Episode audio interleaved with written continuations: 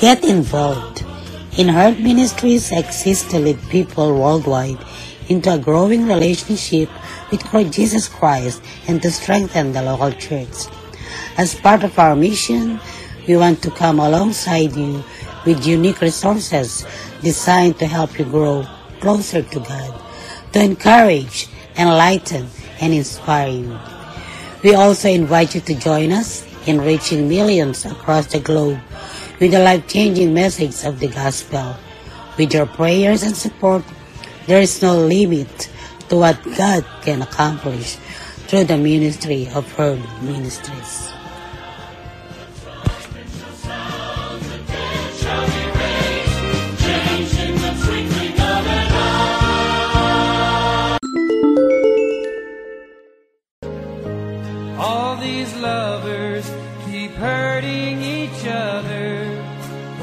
But love is so hard to come by. So what's the glory?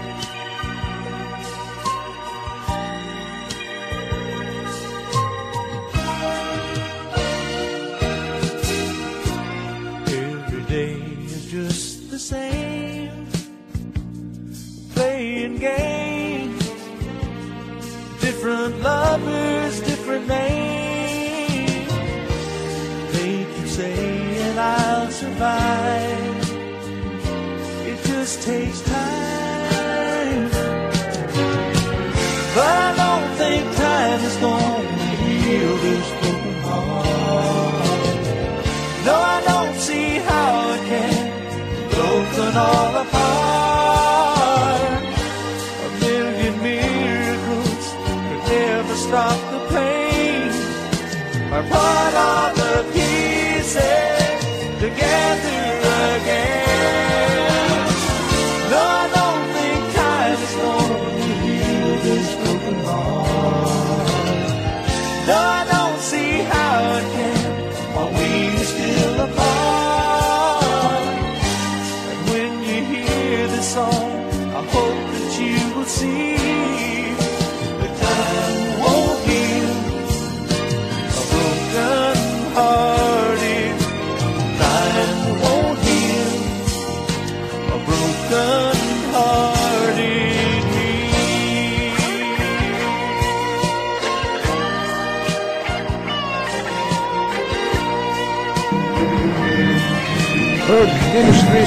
Podcast Radio.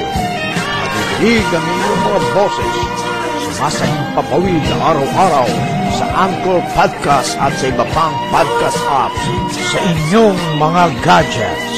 Mapapakinggan sa Anchor FM, Breaker, Google Podcast, Pocket Cast, Radio Public, Spotify at Copy RSS. Ang pagbasa ng banal na kasulatan mula sa bagong tipan, ang aklat ng Mateo.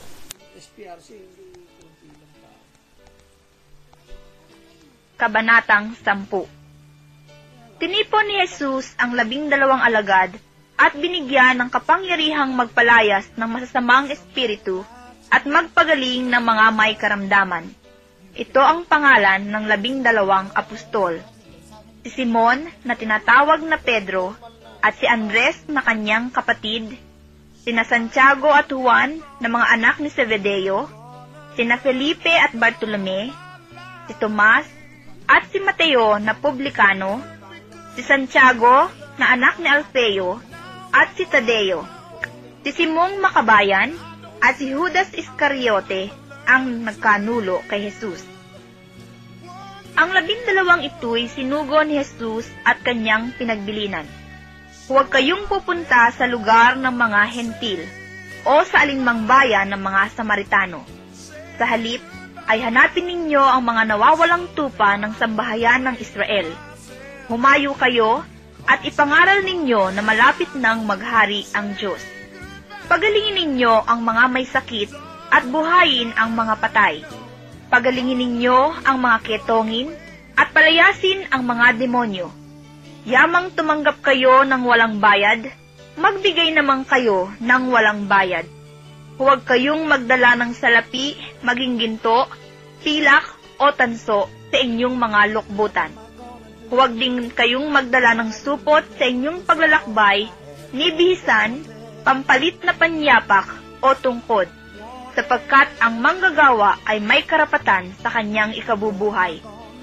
At saan mang bayan o nayong kayo dumating, humanap kayo ng taong karapat-dapat pakitulian at manatili kayo roon habang kayo'y nasa lugar na iyon. Pagpasok ninyo sa bahay, sabihin ninyo, maghari nawa ang kapayapaan sa bahay na ito. Kung karapat-dapat ang mga tao sa bahay na iyon, panatilihin ninyo sa kanila ang inyong bati.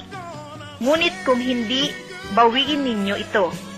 At kung ayaw kayong tanggapin o pakinggan sa isang tahanan o bayan, umalis kayo roon at ipagpag ang alikabok ng inyong mga paa. Sinasabi ko sa inyo na sa araw ng paghukom ay higit na mabigat ang ipaparusa sa mga tao sa bayang yaon kaysa dinanas ng mga taga-Sodoma at taga-Gomora. Ngayon, sinusugo kayo na parang mga tupa sa gitna ng mga asong gubat. Maging matalino kayo, gaya ng mga ahas, at matapat, gaya ng mga kalapati. Mag-ingat kayo, sapagkat may mga taong magkakanulo sa inyo sa mga hukuman. at hahagupitin nila kayo sa mga sinagoga. Dahil sa akin, ihaharap kayo sa mga gobernador at mga hari, at magpapatutuo kayo sa harapan nila at ng mga hintil. Kapag nililitis na kayo, huwag kayong mabalisa tungkol sa sasabihin ninyo o kung paano ninyo sasabihin. Pagdating ng oras, ito'y pagkakaloob sa inyo. Sapagkat hindi kayo magsasalita kundi ang Espiritu ng inyong Ama ang magsasalita sa pamamagitan ninyo. Ipagkakanulo ng kapatid ang kanyang kapatid upang ipapatay. Gayun din ang gagawin ng ama sa kanyang anak. Lalabanan ng mga anak ang kanilang mga magulang at ipapapatay. Kapupuotan kayo ng lahat dahil sa akin. Ngunit ang manatiling tapat hanggang wakas ang siyang maliligtas. Kapag inuusig nila kayo sa isang bayan, tumakas kayo sa kasunod. Sinasabi ko sa inyo, hindi pa ninyo napupuntahan ng lahat ng bayan ng Israel, ay darating na ang anak ng tao. Walang alagad na higit kaysa kaniyang guro, at walang aliping higit sa kaniyang Panginoon. Masiyahan ang alagad na matulad sa kaniyang guro, at ang alipin na matulad sa kaniyang Panginoon. Kung ang puno ng sambahayan ay tinawag nilang Beelzebub, lalo na nilang aalimurahin ang kanyang mga kasambahay. Kaya huwag kayong matakot sa kanila. Walang natatago na di malalantad o nalilihim na di mabubunyag. Ang sinasabi ko sa inyo sa dilim, ulitin ninyo sa liwanag. At ang ipinulong sa inyo ay inyong ipagsigawan. Huwag ninyong katakutan ang pumapatay ng katawan, ngunit hindi nakapapatay ng kaluluwa. Sa halip, ang katakutan ninyo'y ang nakapapatay ng kaluluwa at katawan sa impyerno.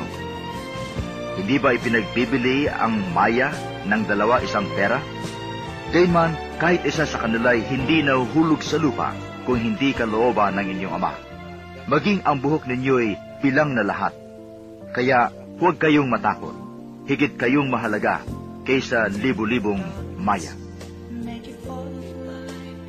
Ang sinumang kumilala sa akin sa harapan ng mga tao ay kikilanlin ko rin naman sa harapan ng aking amang nasa langit. Ngunit ang magtatwa sa akin sa harapan ng mga tao ay tatatwa ko rin naman sa harapan ng aking amang nasa langit. Huwag ninyong isiping na parito ako upang magdala ng kapayapaan sa lupa.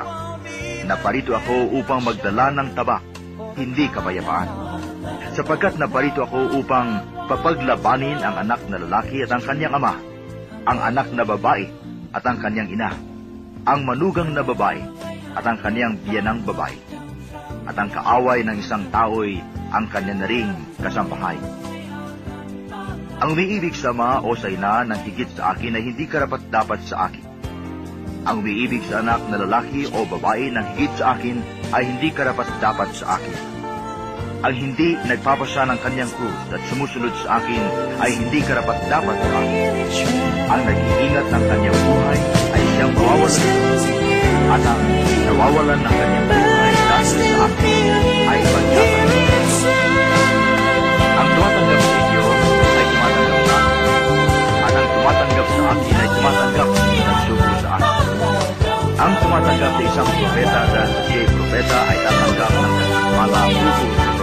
At ang tumatanggap sa isang taong dahil sa siya'y matuwid ay tatanggap ng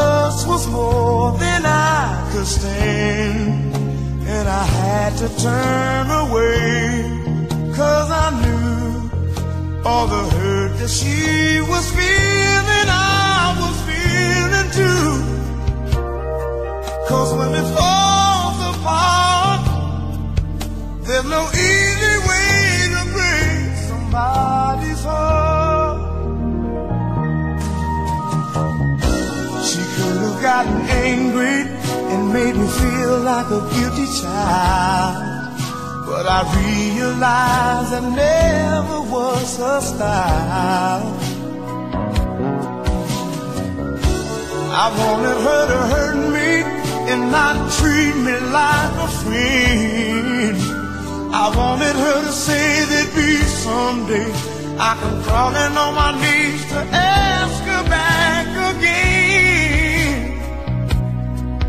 But she acted like a lady till the end. Oh, what a lady. I thought that she'd break down, but she smiled at me and never made a sound. And I guess she understood in her way, cause the silence told me everything she could not say.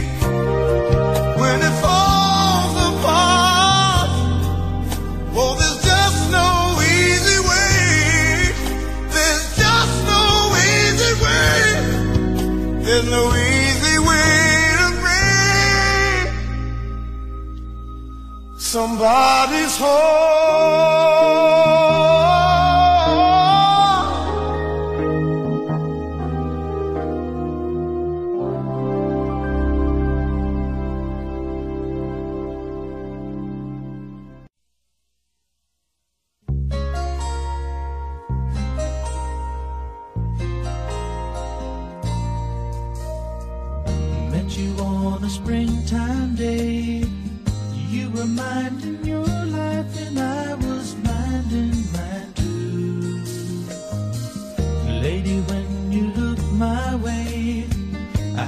Strange sensation, and darling, that's when I knew that it's sad to belong to someone else when the right one comes along.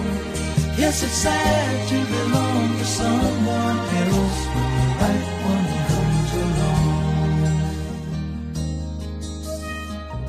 Oh, I'll wake up in the night and I reach beside me, hoping instead, I find someone who believed in me when I said I'd always care. Oh, it's sad to belong to someone else when the right one comes along. Yes, it's sad to belong to someone else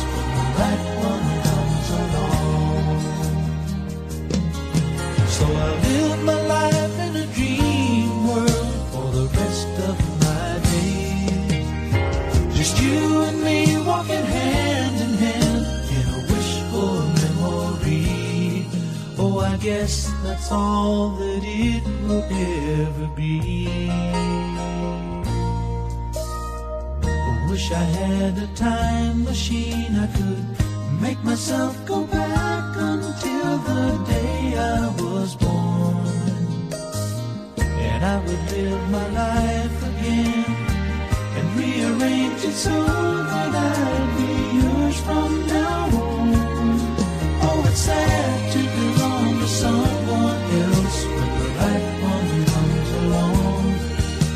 myself to the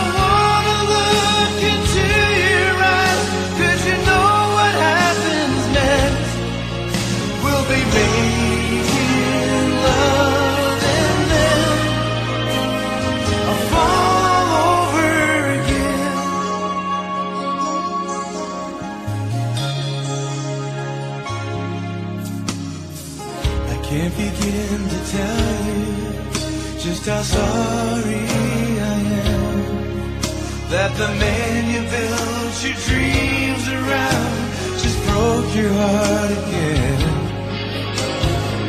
I think I know the feeling, cause I once loved you so much that I swore I'd rather die than live a day without your touch.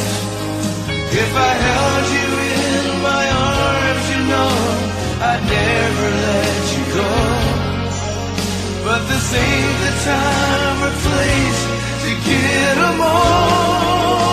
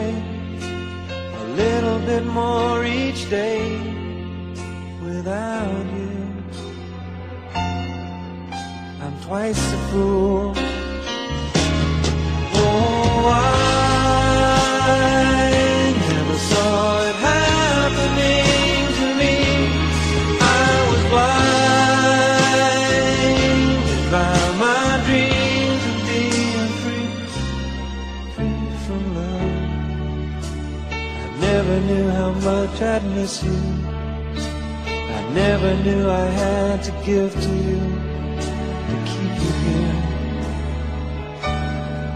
Now I need you here. Oh, love. Maybe if I say I'm sorry, maybe you would never believe me. And I don't blame you. I wasn't good to you.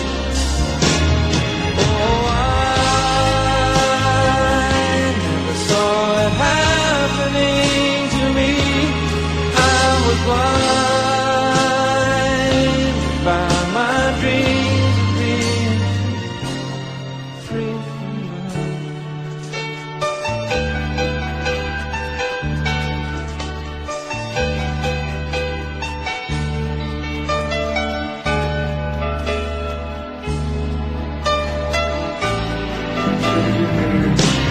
Her ministry podcast ready.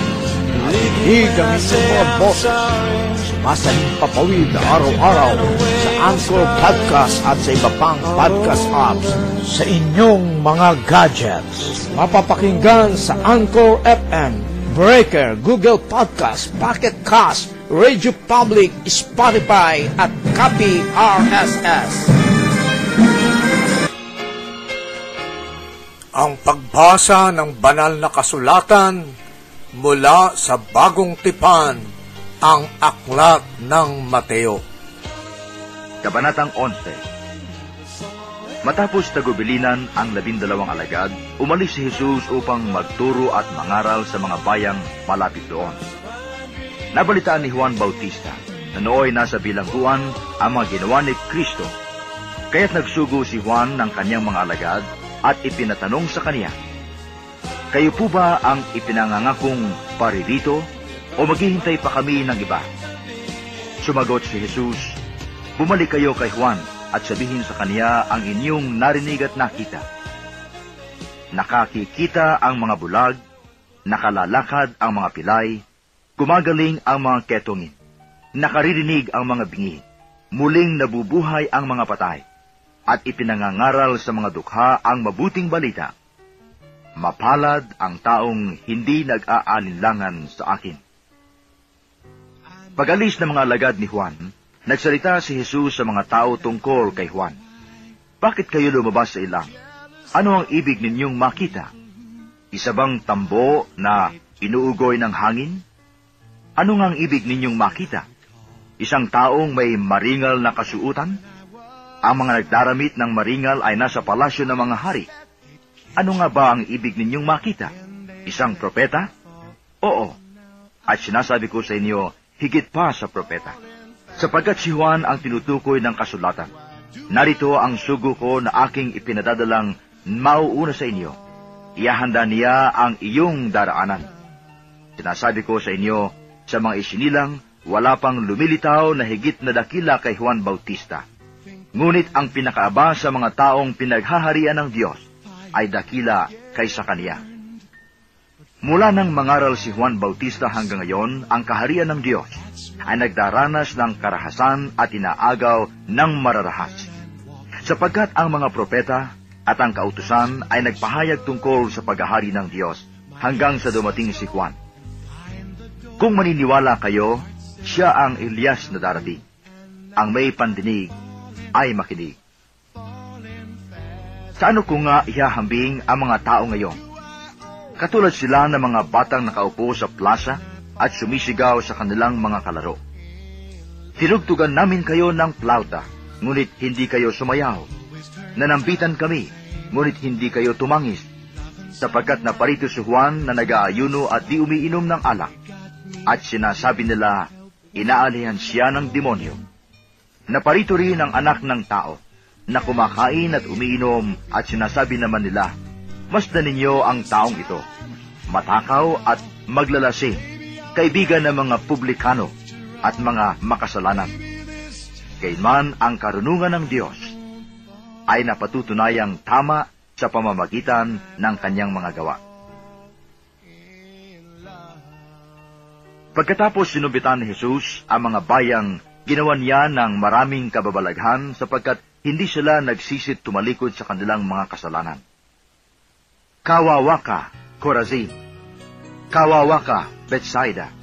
Sapagkat kung sa Tiro at Sidon ginawa ang mga kababalaghang ginawa sa iyo, malaon na sanang nagdaramit ng sako at nauupo tabo ang mga taga roon upang ipakilalang sila'y nagsisisi. Ngunit sinasabi ko sa inyo, sa araw ng paghuhukom, ay higit na mabigat ang sasapitin ninyo kaysa sasapitin ng mga taga Tiro at taga Sidon.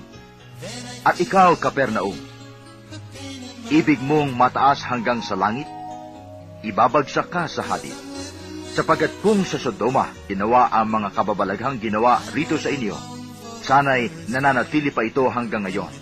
Ngunit sinasabi ko sa inyo, sa araw ng paghuhukom, ay higit na mabigat ang ipaparusa sa inyo kaysa dinanas ng Sodoma.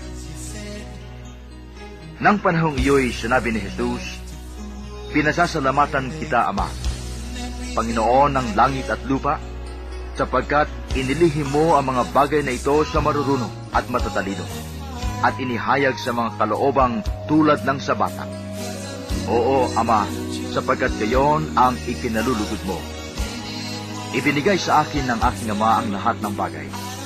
Walang nakakikilala sa anak kundi ang Ama, at walang nakakikilala sa Ama kundi ang anak, at yaong marapating pagpahayagan ng anak. Lumapit kayo sa akin, kayong lahat na napapagal at nabibigatan sa inyong pasanin, at kayo'y pagpapahingahin ko. Pasanin ninyo ang aking pamatok, at mag-aral kayo sa akin. Ako'y maamo at mababang loob, at makasusumpong kayo ng kapahingahan para sa inyong kaluluwa. Sapagkat maginhawang dalhin ang aking pamatok, at magaan ang pasaning ibibigay ko sa inyo. Kabanatang 12 Isang araw ng pamamahinga, naparaan Jesus sa triguhan. Nagutom ang kasama niyang mga alagad, kaya't nangitil sila ng uhay at kinain ang mga buti.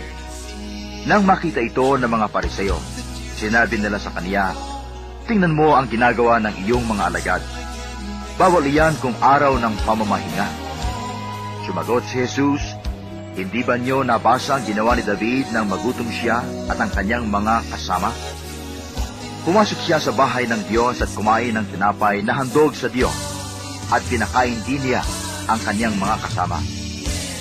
Labag sa kautusan, nakanin nila ang tinapay na iyon sapagkat ang mga saserdote lamang ang may karapatang kumain niyon. Hindi pa ba ninyo nababasa sa kautusan ni Moises na tuwing araw ng pamamahinga, lumalabag sa batas tungkol sa araw na ito ang mga saserdote sa templo, kaya may hindi nila ipinagkakasala iyon. Sinasabi ko sa inyo, naririto ang isang higit na dakila kaysa templo.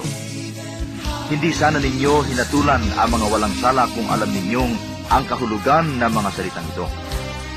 Habagang ibig ko, hindi hain, sapagkat ang araw ng pamamahinga ay nasa ilalim ng kapangyarihan ng anak ng tao. Umalis si Jesus at pumunta sa sinagoga. May isang lalaki roong patay ang isang kamay. Naroon din ang ilang taong naghahanap ng pagkakataon upang maparatangan si Jesus. Kaya't siya'y tinanong nila, Naayon ba sa kautusan na magpagaling kung araw ng pamamahinga? Sumagot siya, Kung ang sino man sa inyo may tupang mahulog sa balon kung araw ng pamamahinga, hindi ba niya iaahon ito? Higit na mahalaga ang isang tao kaysa isang tupa. Kaya't naayon sa kautusan ang gumawa ng mabuti sa araw ng pamamahinga.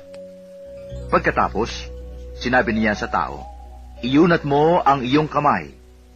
Iniyunat nga nito ang kaniyang kamay at ito'y gumaling. Umalis naman ang mga pariseo at nag-usap-usap kung paano ipapapatay si Jesus.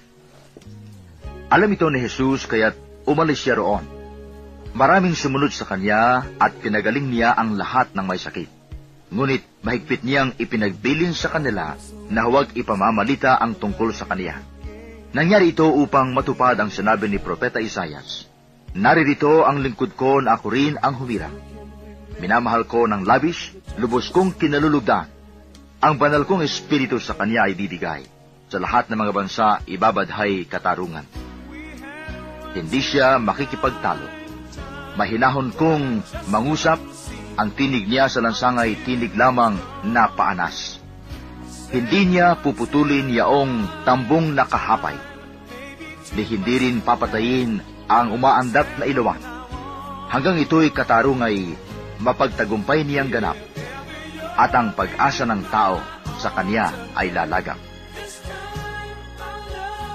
May dinala kay Jesus na isang lalaking bulag at pipi na inaalihan ng demonyo. Pinagaling niya ang lalaki. Ano pat ito'y nakapagsalita at nakakita. Nagtaka ang lahat at ang sabi, Ito na kaya ang anak ni David? Nang marinig ito ng mga pariseo ay sinabi nila, Nakapagpapalayas ng mga demonyo ang taong iyan, sapagat binigyan siya ni Belzebul na prinsipe ng mga demonyo ng kapangyarihang gumawa niyon. Batid ni Jesus ang kanilang iniisip, kaya't sinabi niya, Babagsak ang bawat kahariang nahahati sa magkakalabang pangkat, at mawawasak ang alinmang bayan o bahay na nagkakabahabahagi at nagkakalaban-laban. Kung si Satanas ang nagpapalayas kay Satanas, kinakalaban niya ang kanyang sarili. Paano ngang makapananatili ang kanyang kaharian? Kung ako'y nagpapalayas ng mga demonyo sa pamamagitan ni Beelzebul, sino naman ang nagbigay ng kapangyarihan sa inyong mga tagasunod na makagawa ng gayon? Sila na rin ang nagpapatunay ng maling-mali kayo. Kung ang Espiritu ng Diyos ang nagbigay sa akin ng kapangyarihang magpalayas ng mga demonyo, nangangahulugang dumating na sa inyo ang paghahari ng Diyos. Paanong mapapasok ang bahay ng isang malakas na tao kung hindi siya gagapusin? Kung gapus na, saka pa lamang malolooban ang bahay niya. Ang hindi panig sa akin ay laban sa akin, at ang hindi tumutulong sa aking mag-ipon ay nagkakalat. Kaya sinasabi ko sa inyo, ipatatawad sa mga tao ang anumang kasalanan at panlalait, ngunit hindi ipatatawad ang anumang panlalait sa Espiritu Santo. Sino mang magsalita laban sa anak ng tao ay patatawari. Ngunit sino mang magsalita laban sa Espiritu Santo ay hindi patatawarin, maging sa panahon ito o magpakailanman. Ipalagay ninyong mabuti ang punong kahoy kung mabuti ang bunga nito. At ipalagay naman ninyong masama ang punong kahoy kung masama ang bunga nito. Sapagkat sa bunga nakikilala ang puno. Kayong lahi ng mga ulupong, paano kayong makapagsasabi ng mabubuting bagay gayong kayo'y masasama? Sapagkat kung ano ang bukang bibig, iyon ang laman ng dibdib. Mabuti ang sinasabi ng mabuting tao sapagkat puno ng kabutihan ang kanyang puso. Masama ang sinasabi ng masamang tao, sapagkat puno ng kasamaan ang kanyang puso. Sinasabi ko sa inyo, sa araw ng paghukom, pananagutan ng tao ang bawat salitang walang kabuluhan na sinabi niya, sapagkat ikaw ay pawalang sala o parurusahan patay sa iyong mga salita. Sinabi naman sa kanya ng ilang eskriba at pariseo, Guro, Maaari po bang pagpakitaan ninyo kami ng tanda mula sa langit? Subagot si Jesus, lahing masama at di tapat sa Diyos. Naghahanap kayo ng tanda ngunit walang ipakikita sa inyo maliban sa palatandaang inilalarawan ng nangyari kay Propeta Jonas. Kung paanong si Jonas ay tatlong araw at tatlong gabing nasa tiyan ng dambuhalang isda. Gayun din ang anak ng tao ay tatlong araw at tatlong gabing sasa ilalim ng lupa. Sa araw ng paghuhukom, titindig ang mga taga Nineveh laban sa lahing ito at ito'y hahatulan ng kaparusahan, sapagkat nagsisi sila dahil sa pangangaral ni Jonas. Ngunit higit na di hamak kay Jonas ang naririto. Sa araw na iyon, titindig din ang reyna ng Timog laban sa lahing ito at ito'y hahatulan ng kaparusahan, sapagkat nanggaling siya sa dulo ng daigdig upang pakinggan ang karunungan ni Solomon. Ngunit higit na di hamak kay Solomon ang naririto. Kapag lumabas mula sa isang tao ang masamang espiritu, ito'y gumagala sa mga tigang na lupa at naghahanap ng mapagpapahingahan. Kung walang matagpuan, ay sinasabi niya sa sarili, babalik ako sa bahay na aking pinanggalingan. Pagbabalik niya ay makikita niya itong walang laman, malinis at maayos. Kaya yumayaon siya at nagsasama pa ng pitong espiritong masama kaysa kaniya. Pumapasok sila at naninirahan doon. Kaya't sumasama kay Sarati ang huling kalagayan ng taong yaon. Gayun din ang mangyayari sa masamang lahing ito. Samantalang nagsasalita pa si Jesus, dumating ang kanyang ina at mga kapatid. Naghihintay sila sa labas at ibig siyang makausap. May nagsabi sa kaniya, Nasa labas po ang iyong ina at mga kapatid, at ibig kayong makausap. Ngunit sinabi ni Jesus, Sino ang aking ina, at sino-sino ang aking mga kapatid? Itinuro niya ang kanyang mga alagad at sinabi, Ito ang aking ina at mga kapatid, sapagkat ang sino mang sumusunod sa kalooban ng aking amang nasa langit, ang siya kong ina at mga kapatid. Kabanatang 13 Noon ding araw na iyon, Si Jesus ay lumabas ng bahay at naupo sa tabi ng lawa.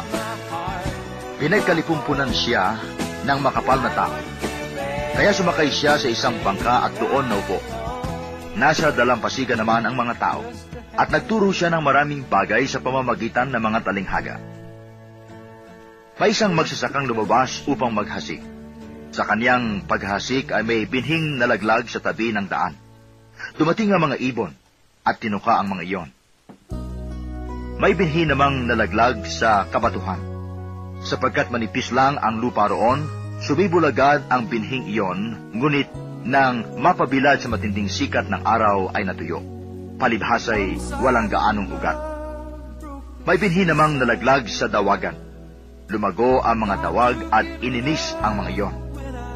Ngunit ang binhing nalaglag sa mabuting lupa ay naguhay. May tig sa naan, may tiga anim na po, at may tigta tatlumpung butil ang bawat uhay. Ang may pandinig ay makinig. Lumapit ang mga alagad at tinanong si Jesus, Bakit po ninyo dinadaan sa talinghaga ang inyong pagsasalita sa kanila? Sumagot siya, Ipinagkaloob sa inyo na malaman ang mga lihim tungkol sa paghahari ng Diyos. Ngunit hindi ito ipinagkaloob sa kanila, sapagkat ang meron ay bibigyan pa at mananagana. Ngunit ang wala, kahit ang kakaunting nasa kaniya ay kukunin pa. Nagsasalita ako sa kanila sa pamamagitan ng talinghaga sapagkat tumitingin sila ngunit hindi nakakakita. At nakikinig ngunit hindi nakaririnig ni nakauunawa. Natutupad nga sa kanila ang hula ni Isayas na nagsasabi, Makinig man kayo ng makinig, hindi kayo makauunawa. At tumingin man kayo ng tumingin, hindi kayo makakakita. Sapagkat naging mapurol ang isip ng mga taong ito. Mahirap makarinig ng kanilang mga tainga at itinikit nila ang kanilang mga mata. Kung di gayon, di sana'y nakakita ang kanilang mga mata. Nakarinig ang kanilang mga tainga, nakaunawa ang kanilang mga isip, at nagbalik loob sa akin, at pinagaling ko sila, sabi ng Panginoon. Mapalad kayo sapagkat nakakikita ang inyong mga mata at nakaririnig ang inyong mga tainga. Sinasabi ko sa inyo, maraming propeta at matutuwid na tao ang nagnasang makakita sa inyong nakikita, ngunit hindi ito nakita. At makarinig sa inyong naririnig, ngunit hindi ito napakinggan. Pakinggan nga ninyo ang kahulugan ng talinghaga tungkol sa manghahasik. Ang mga nakikinig ng salita tungkol sa paghahari ng Diyos ngunit hindi nakauunawa nito ay katulad ng mga binhing nahasik sa tabi ng daan. Dumarating ang masama at inaagaw ang nahasik sa kanilang puso. Inilalarawan ng binhing nahasik sa kabatuhan ang nakikinig ng salita at masayang tumatanggap nito kaagad. Ngunit hindi ito tumitimo sa puso nila kaya't hindi sila nananatili. Pagdating ng mga kapighatian o pag-uusig dahil sa salita, agad silang nanlalamig. Inilalarawan naman ng nahasik sa dawagan ang nakikinig ng salita, ngunit naging abala sa mga bagay ukol sa mundong ito, at naging maibigin sa mga kayamanan, anupat ang salita'y nawalan na ng puwang sa kanilang puso, kaya't hindi makapamunga. At inilalarawan ng nahasik sa matabang lupa ang mga nakikinig ng salita at nakauunawa nito. Sila'y namumunga, may tig sa sandaan, may tiga anim na po, at may tig na tatlumpu. Inilahad din ni Jesus ang talinghagang ito sa kanila. Ang paghahari ng Diyos ay katulad nito. May isang taong naghasik ng mabuting binhi sa kaniyang bukid. Isang gabi, samantalang natutulog ang mga tao. Dumating ang kanyang kaaway at naghasik ng masasamang damo sa triguhan. Nang tumubo ang trigo at magkauhay, lumitaw rin ang masasamang damo. Kaya't lumapit ang mga alipin sa puno ng sambahayan at sinabi rito, Hindi po ba mabuting binhi ang inihasik ninyo sa inyong bukid? Bakit po may damo ngayon? Sumagot siya, Isang kaaway ang may kagagawa nito. Tinanong siya ng mga utusan, Bubunutin po ba namin ang mga iyon? Huwag, sagot niya. Baka mabunot pati trigo. Hayaan ninyong lumago kapwa hanggang sa anihan. Pag-aanihi, sasabihin ko sa mga tagapag-ani, tipunin muna ninyo ang mga damo at inyong pagbigkis-bigkisi upang sunugin. At ang trigo'y inyong tipunin sa aking kamali. Isa na namang talinghaga ang inalahad ni Jesus sa kanila. Ang paghahari ng Diyos ay katulad nito. May isang taong nagtanim ng isang butil ng mustasa sa kaniyang bukid. Pinakamalit ito sa lahat ng binhi. Ngunit kapag natanim na at lumago ay nagiging pinakamalaki sa lahat ng puno ng gulay. Ito ay nagiging punong kahoy, anapat, mapamumugaran ng mga ibon ang mga sanga nito. Nagsalaysay pa siya ng ibang talinghaga. Ang paghahari ng Diyos ay katulad ng lebadura na inihalo ng isang babae sa tatlong takal na harina at umalsa ang buong masa. Sinabi ni Jesus sa mga tao ang lahat ng ito sa pamamagitan ng mga talinghaga at wala siyang sinabi sa kanila nang hindi gumagamit ng talinghaga. Ginawa niya ito upang matupad ang sinabi ng propeta. Magsasalita ako sa kanila sa pamamagitan ng mga talinghaga. Ihahayag ko sa kanila ang mga bagay na nalilihim mula ng likhain ng sanglibutan. Pagkatapos, iniwan ni Jesus ang mga tao at pumasok sa bahay. Lumapit ang kanyang mga alagad at sinabi sa kaniya, Ipaliwanag po ninyo sa amin ang talinghaga tungkol sa masasamang damo sa bukid. Ito ang tagon ni Jesus. Ang anak ng tao ang naghahasik ng mabuting binhi. Ang bukid ay ang sanglibutan. Ang mga taong pinaghaharian ng Diyos ang mabuting binhi. At ang mga taong pinaghaharian ng Diablo ang masasamang damo. Ang kaaway na naghasik ng mga iyon ay walang iba kundi ang Diablo. Ang pag-aani ay ang katapusan ng daigdig, at ang mga anghel ang mga tagapag-ani. Kung paano iniipon ng mga damo at sinusunog, gayon din ang mangyayari sa katapusan ng daigdig.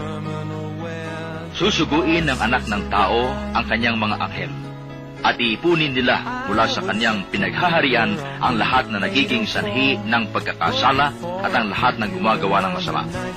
At ihahagis sa maningas na pugon. Dooy mananangis sila at magngangalit ang kanilang ngipin. At magliliwanag na parang araw ang mga matuwid sa kaharian ng kanilang ama. Ang may pandinig ay makinig. Ang paghahari ng Diyos ay katulad ng kayamanang nakabaon sa isang bukid. Nahukay ito ng isang tao at tinabunan uli. Sa laki ng tuwa, siya'y humayo at ipinagbili ang lahat ng ari-arian niya at pinili ang bukid na iyon. Gayun din naman, ang paghahari ng Diyos ay katulad nito. May isang mangngalakal na naghahanap ng mamahaling perlas. Nang makakita ng isang perlas na napakahalaga, siya'y humayo at ipinagbili ang lahat ng kanyang ari-arian at pinili iyon. Ang paghahari ng Diyos ay katulad din ng isang malaking lambat na inihagi sa dagat at nakahuli ng sari-saring isda. Nang mapuno ay hinila ito sa pampang at naupo ang mga tao upang pagbukod-bukurin ang mga isda. Tinipon nila sa mga sisitlan ang mabubuti, ngunit itinapon ang mga walang kwenta. Gayun din ang mangyayari sa katapusan ng daigdig. Darating ang mga anghel at ihihiwalay ang mga makasalanan sa mga banal at ihahagis ang mga makasalanan sa maningas na pugon. Dooy mananangis sila at magngangalit ang kanilang ngipin. Naunawaan na ba ninyo ang lahat ng ito?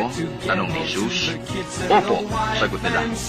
At sinabi niya sa kanila, kaya nga, ang bawat eskriba na kumikilala sa paghahari ng Diyos ay tulad ng isang puno ng sambahayan na kumukuha ng mga bagay na bago at luma sa kanyang tagawan.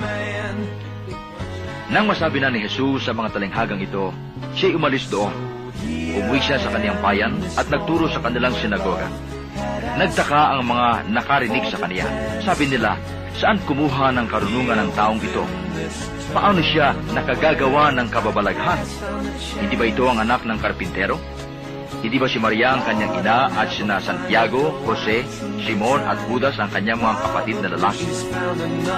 At dito nakatira ang kanyang mga kapatid. I am now about to begin the last of my days. I'm within what others would call a terminal phase. I myself can only say it's living dead. Ride into the office with a song in my head that goes La da da da da da da da da And you know it grows La da da da da da da la la la.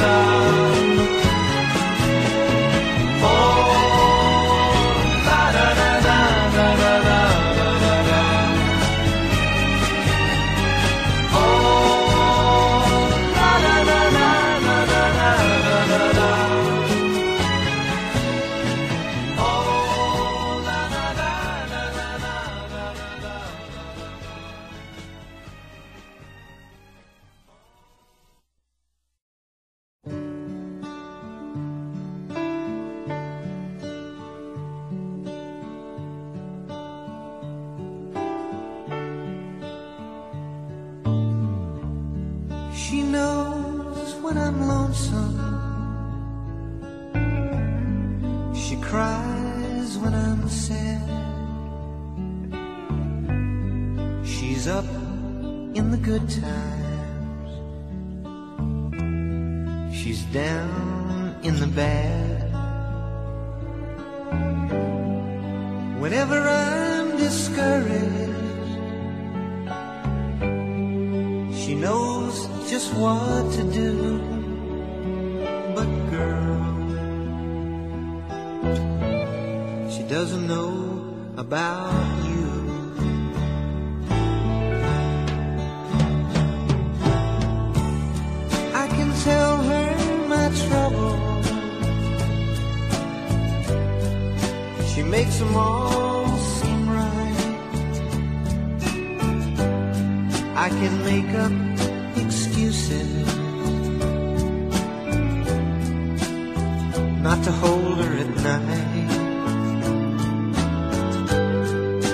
talk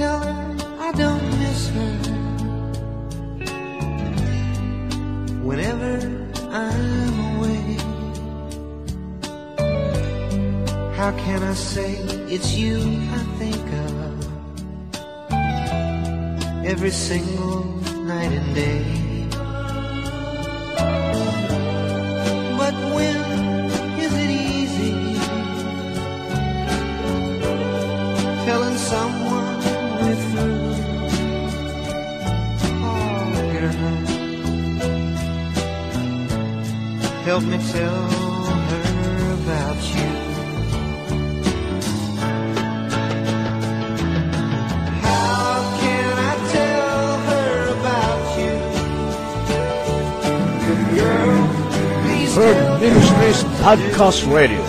Nakikinig ang inyong mga boses. Sumasayang papawid araw-araw sa Anchor Podcast at sa iba pang podcast apps sa inyong mga gadgets. Mapapakinggan sa Anchor FM, Breaker, Google Podcast, Pocket Cast, Radio Public, Spotify at Copy RSS.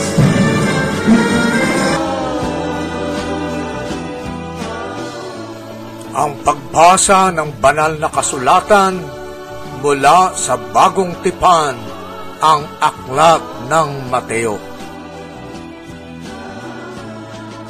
Kabanatang 12 Isang araw ng pamamahinga, naparaan si Jesus sa triguhan. Nagutom ang kasama niyang mga alagad, kaya't nangitil sila ng uhay at kinain ang mga butil.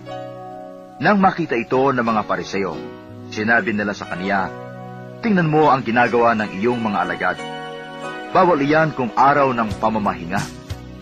Sumagot si Jesus, Hindi ba niyo nabasa ang ginawa ni David nang magutom siya at ang kanyang mga kasama? Pumasok siya sa bahay ng Diyos at kumain ng tinapay na handog sa Diyos at pinakain din niya ang kanyang mga kasama. Labag sa kautusan, nakanin nila ang tinapay na iyon sapagkat ang mga saserdote lamang ang may karapatang kumain niyon. Hindi pa ba ninyo nababasa sa kautusan ni Moises na tuwing araw ng pamamahinga, lumalabag sa batas tungkol sa araw na ito ang mga saserdote sa templo, kay may hindi nila ipinagkakasala iyon. Sinasabi ko sa inyo, naririto ang isang higit na dakila kaysa templo. Hindi sana ninyo hinatulan ang mga walang sala kung alam ninyong ang kahulugan ng mga salitang ito. Habagang ibig ko, hindi hain, sapagkat ang araw ng pamamahinga ay nasa ilalim ng kapangyarihan ng anak ng tao. Umalis si Jesus at pumunta sa sinagoga. May isang lalaki roong patayang sang kamay. Naroon din ang ilang taong naghahanap ng pagkakataon upang maparatangan si Jesus. Kaya siya'y tinanong nila, Naayon ba sa kautusan na magpagaling kung araw ng pamamahinga? Sumagot siya, Kung ang sino man sa inyo may tupang mahulog sa balon kung araw ng pamamahinga, hindi ba niya iaahon ito? Higit na mahalaga ang isang tao kaysa isang tupa. Kaya't naayon sa kautusan ang gumawa ng mabuti sa araw ng pamamahinga. Pagkatapos, sinabi niya sa tao, Iyunat mo ang iyong kamay. Iniyunat nga nito ang kanyang kamay at ito'y gumaling. Umalis naman ang mga pariseo at nag-usap-usap kung paano ipapapatay si Jesus. Alam ito ni Jesus kaya't umalis siya roon. Maraming sumunod sa kanya at pinagaling niya ang lahat ng may sakit. Ngunit mahigpit niyang ipinagbilin sa kanila na huwag ipamamalita ang tungkol sa kanya. Nangyari ito upang matupad ang sinabi ni Propeta Isaias. Naririto ang lingkod ko na ako rin ang humira. Minamahal ko ng labis, lubos kong kinalulugdan. Ang banal kong espiritu sa kanya ay bibigay. Sa lahat ng mga bansa, ibabadhay katarungan. Hindi siya makikipagtalo. Mahinahon kong mangusap, ang tinig niya sa lansangay tinig lamang na paanas. Hindi niya puputulin yaong tambong nakahapay. Di hindi rin papatayin ang umaandap na ilawan. Hanggang ito'y katarungay, mapagtagumpay niyang ganap. At ang pag-asa ng tao sa kanya ay lalagak. May dinala kay Jesus na isang lalaking bulag at titi na inaalihan ng demonyo. Pinagaling niya ang lalaki. Ano pat ito'y nakapagsalita at nakakita. Nagtaka ang lahat at ang sabi, ito na kaya ang anak ni David? Nang marinig ito ng mga pariseo ay sinabi nila, nakapagpapalayas ng mga demonyo ang taong iyan sapagat binigyan siya ni Beelzebub na prinsipe ng mga demonyo ng kapangyarihang gumawa niyon. Batid ni Jesus ang kanilang iniisip, kaya't sinabi niya, Babagsak ang bawat kahariang nahahati sa magkakalabang pangkat at mawawasak ang alinmang bayan o bahay na nagkakabahag-bahagi at nagkakalaban-laban. Kung si Satanas ang nagpapalayas kay Satanas, kinakalaban niya ang kanyang sarili. Paano ngang makapananatili ang kanyang kaharian? Kung ako'y nagpapalayas ng mga demonyo sa pamamagitan ni Beelzebub, sino naman something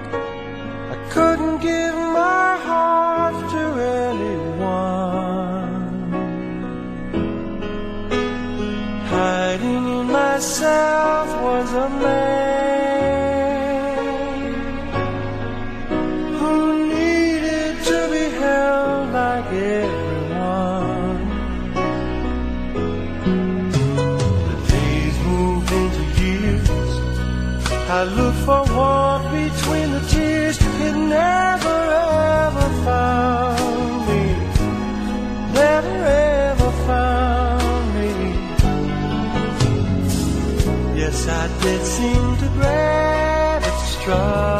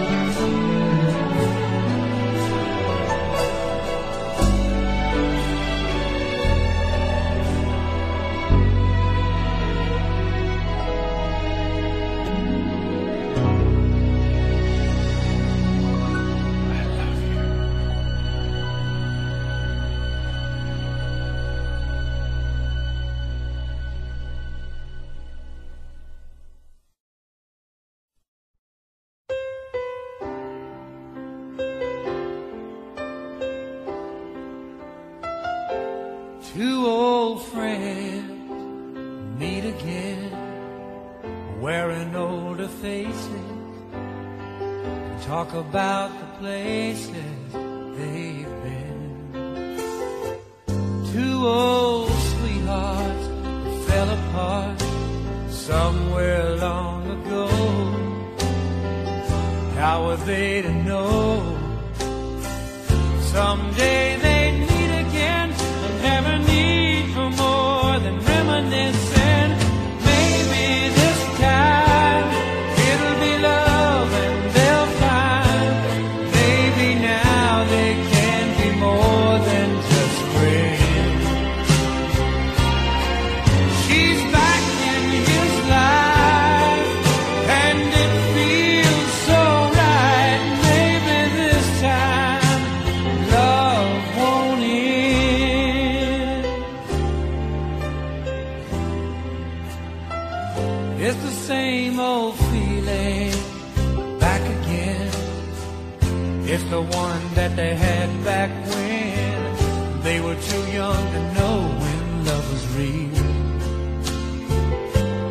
somehow some things never change.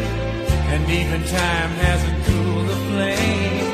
It's burning even brighter than it did before.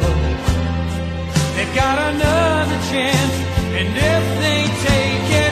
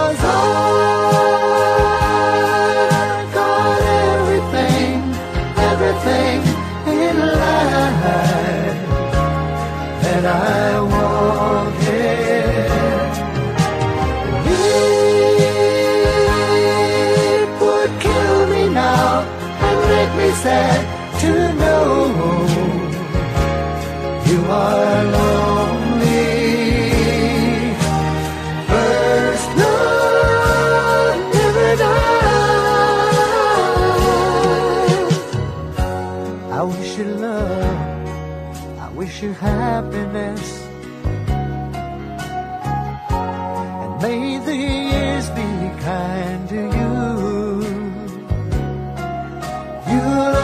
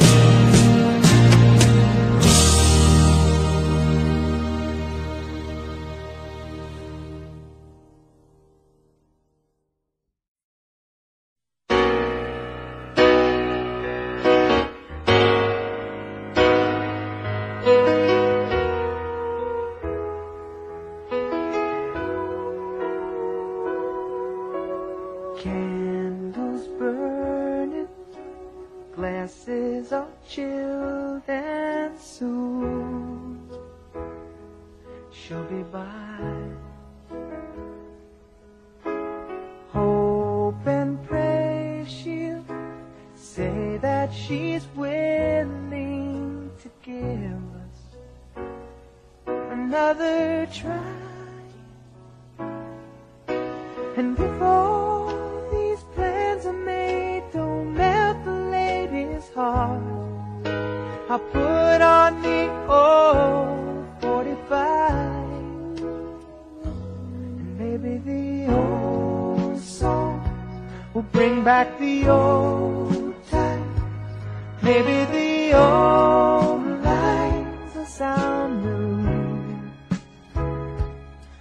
she'll lay her head on my shoulder.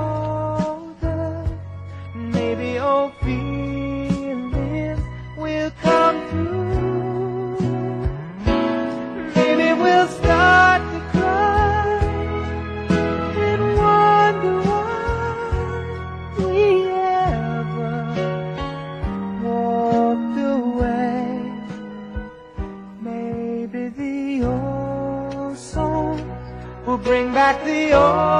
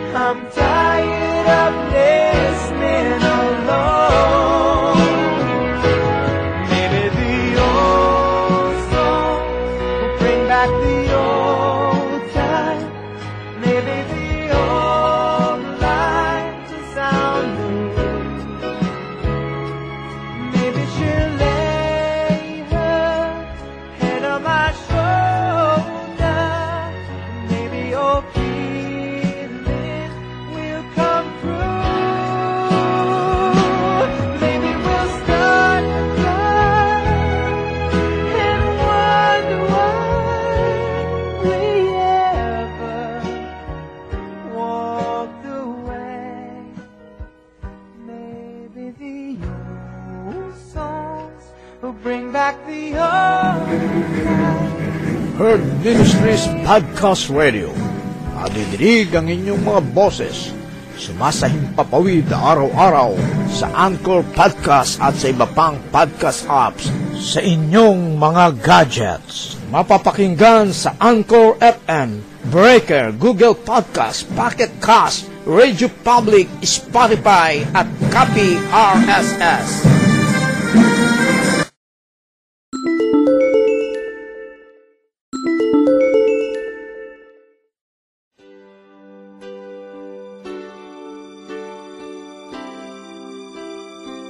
Magandang araw sa inyong lahat sa ating mga tagapakinig sa Herd Ministries Podcast Radio. Ito po ang inyong lingkod, si Kuya Roland, ang Executive Director ng Herd Ministries. Mayroon po kaming hinihiling sa ating Panginoon ngayon na makapagtayo ng programa ng bayanihan sa pagiging mabuting katiwala. Ang programa na ito ay naglalayo na tumulong sa ating mga kababayan sa Pilipinas, sa ating mga kababayan na mga mahihirap o yung mga poorest of the poor. Di kaila sa inyo na sa kasalukuyang COVID-19 pandemic ay sila ang mas naapektuhan sapagkat wala silang kakayahan na ipagtanggol ang kanilang kalagayan sa usaping pangkabuhayan. Samahan ninyo kaming humiling sa ating Panginoon na gabayan niya ang katagumpayan ng programa na ito. At gayon din sa inyo na ating mga kapatid sa Panginoon at mga tagapakinig na ang inyong 99 cents dollar per month ay isa ng kasiguraduhan ng katagumpayan na muli natin silang samahan na mangarap at maitaas ang antas ng kanilang mga buhay buhay na may pagtitiwala sa kapangyarihan ng Diyos. Salamat po sa pagiging sponsor ng bayanihan sa pagiging mabuting katiwala. Click nyo lang po ang sponsor menu sa ating Herd Ministries podcast dashboard at maibibigay na ninyo ang inyong mga tulong. Muli ang paggabay nawa ng ating Panginoon ang palaging sumainyo. Salamat po.